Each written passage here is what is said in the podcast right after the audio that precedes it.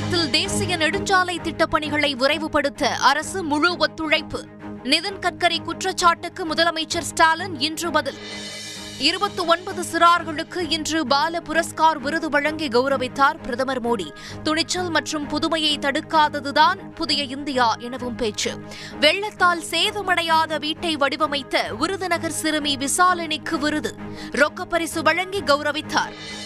தமிழக மீனவர்களின் படகுகள் இலங்கையில் ஏலம் விடப்படுவதை மத்திய அரசு தடுக்க வேண்டும். அரசின் அடையாள அட்டைகளை ஆட்சியரிடம் ஒப்படைப்போம் எனவும் மீனவர்கள் இன்று எச்சரிக்கை.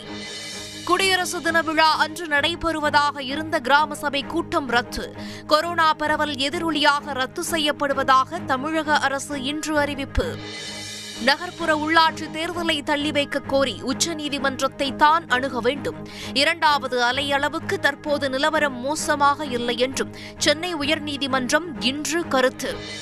பஞ்சாப் சட்டப்பேரவை தேர்தல் பாஜக கூட்டணி கட்சிகளுடன் தொகுதி பங்கீடு உடன்பாடு.